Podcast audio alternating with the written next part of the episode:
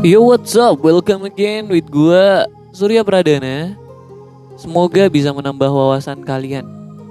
Kali ini pembahasan kita tentang untuk kepentingan Indonesia Benarkah Donald Trump lebih baik dan bukan Joe Biden? Sebentar lagi rakyat Amerika Serikat akan memilih presidennya. Memilih kembali Trump atau memilih penantangnya Joe Biden kita lihat kampanye yang dilakukan oleh kedua kandidat makin seru. Bahkan, maaf, sering kali melampaui norma-norma demokrasi yang patut. Alhasil, politik Amerika yang sudah panas dan masyarakatnya pun sudah terbelah, membuat situasi politik di negeri itu bertambah buruk. Apalagi saat ini korban pandemi virus corona juga semakin meningkat di Amerika. Sebenarnya, Menurut pengamatan saya, situasi pemilihan presiden Amerika Serikat yang boleh dikatakan cross the line atau melampaui batas ini jarang terjadi. Saya pernah menyaksikan debat-debat capres Amerika Serikat sebelumnya, mulai dari Bas lawan Al Gore, Bas lawan John Kerry, Obama lawan McCain, Obama lawan Mitt Romney, hingga Donald Trump lawan Hillary Clinton, kecuali Mitt Romney dan Trump. Kebetulan saya pernah bertemu dengan mereka semua, apalagi dengan Bas dan Obama. Di samping bersahabat, kami juga pernah bekerja sama. Sementara itu, rakyat Indonesia tahu, sebagai calon presiden saya juga pernah melakukan debat. Rasanya Sepanas apa pun suasana kontestasi yang ada, kami masih bisa menahan diri dan tetap menjaga etika.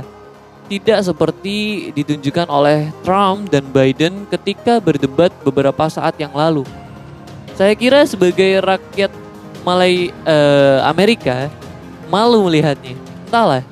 Kalau begitu, meskipun negeri kita sering disebut sebagai yang demokrasi, Bangsa kita patut bersyukur dan bangga dengan apa yang kita lakukan. Sebenarnya pemilihan presiden di Amerika yang gagap gembita ini bukanlah urusan kita. Bukan urusan Indonesia. Namun ada yang menarik bagi saya dan saya pandang perlu untuk saya angkat dalam podcast atau uh, rekaman ini.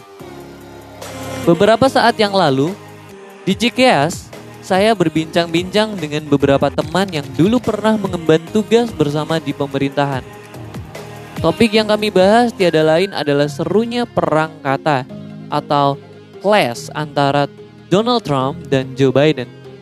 Tiba-tiba ada yang bercerita bahwa sejumlah temannya yang dulu sama-sama berkuliah di sebuah universitas mengatakan bahwa bagi Indonesia Trumplah yang terbaik. Alasannya, Trump dari Partai Republik sehingga tidak akan mencampuri urusan dalam negeri Indonesia. Tak juga ribut soal HAM, demokrasi dan juga perubahan iklim. Sebaliknya, masih kata teman itu, kalau yang menjadi presiden Amerika dari Partai Demokrat, pasti kita dikejar-kejar soal HAM, demokrasi, the rule of law, dan lain-lain. Pandangan ini relatif sama dengan kalangan yang lain di negeri kita. Artinya juga menjagokan Donald Trump dan berharap dia menang lagi. Cuma alasannya sedikit berbeda. Kata mereka, karena kalau Donald Trump menang, hubungan ekonomi dan bisnis akan lebih hidup, lebih meningkat. Argumentasinya, Partai Republik di Amerika lebih pro bisnis termasuk punya keberpihakan kepada perusahaan multinasional. Kalangan asing seperti ini digambarkan tak rewel.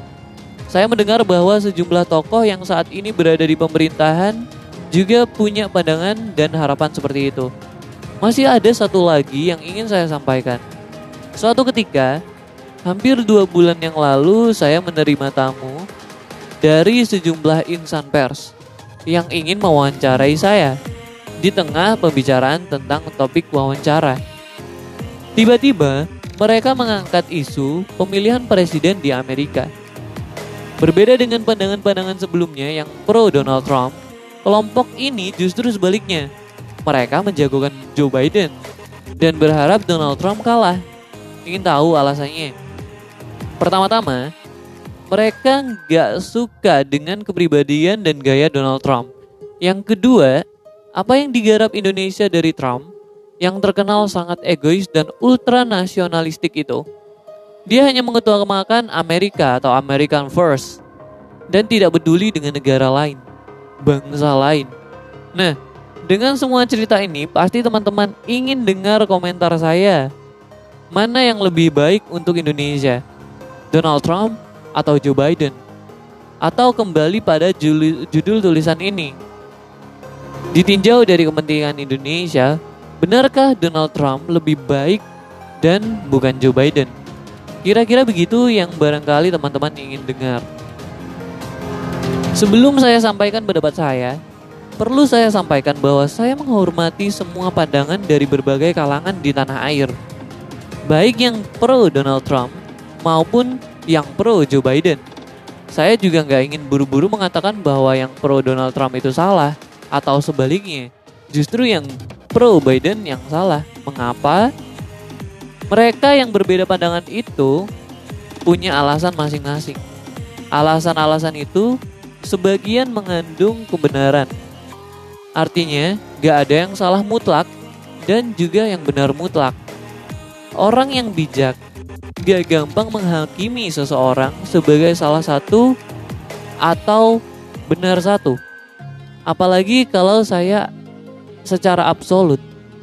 Bahkan bagi orang yang beriman, hanya Tuhan yang memiliki kebenaran yang mutlak. Bagi seorang muslim, setiap melantunkan ayat-ayat suci Al-Quran selalu ditutup dengan kata-kata Maha benar Allah dengan segala firman-Nya. Maha benar Allah yang Maha Agung. Karenanya, pandangan saya ini akan saya sampaikan dalam bentuk cerita pula. Mungkin ini lebih baik daripada kita.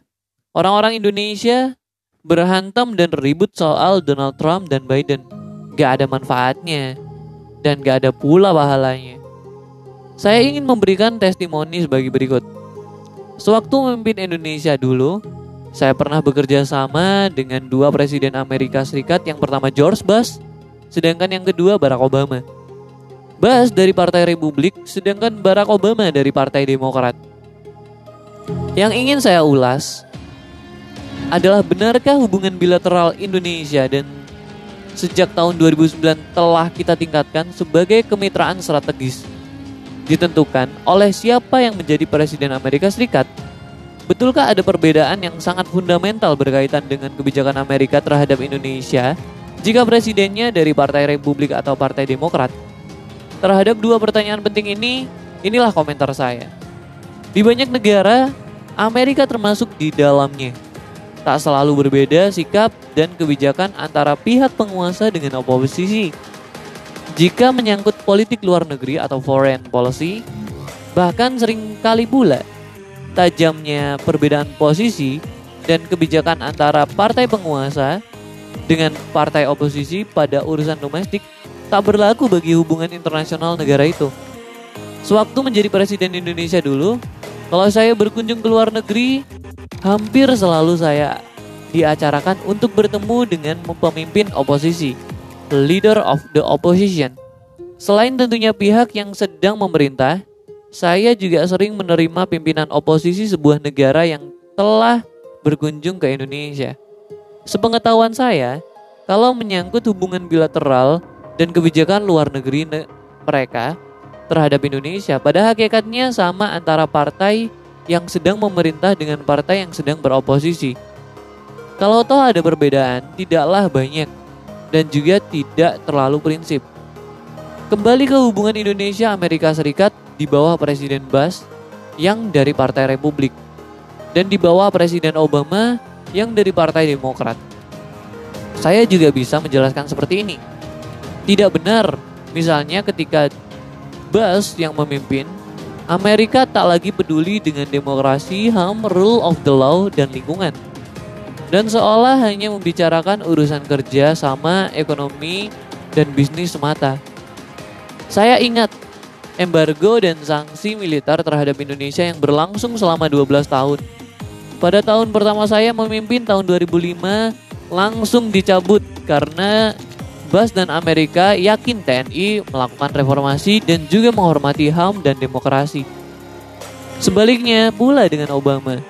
Juga tidak benar kalau Obama tak tertarik dengan hubungan ekonomi, investasi, dan bisnis dengan negeri kita dan hanya tertarik pada urusan demokrasi, HAM, dan lingkungan misalnya. Pada saat menghadiri pertemuan puncak East Asia Summit yang dihadiri 18 negara di Bali tahun 2011, Obama menyempatkan pertemuan bilateral dengan saya. Di situ Barack Obama menggarisbawahi pentingnya peningkatan kerjasama in investasi dan perdagangan antara Indonesia dan Amerika. Bahkan, ingat saya pada saat Obama berada di Bali dilakukan penandatanganan kontrak bisnis antara swasta Indonesia dengan pihak Amerika. Saya harus mengatakan bahwa siapa pun presidennya, agenda kerja sama bilateral Indonesia Amerika Serikat itu tetap luas dan mencakup sektor-sektor penting bagi kedua negara. Misalnya, kerjasama di bidang ekonomi, pendidikan, kesehatan, teknologi, pertahanan, dan keamanan, serta kerjasama bilateral di forum internasional. Memang benar, sejumlah anggota Kongres Amerika termasuk para senatornya sering memiliki perhatian khusus terhadap negara lain, termasuk Indonesia.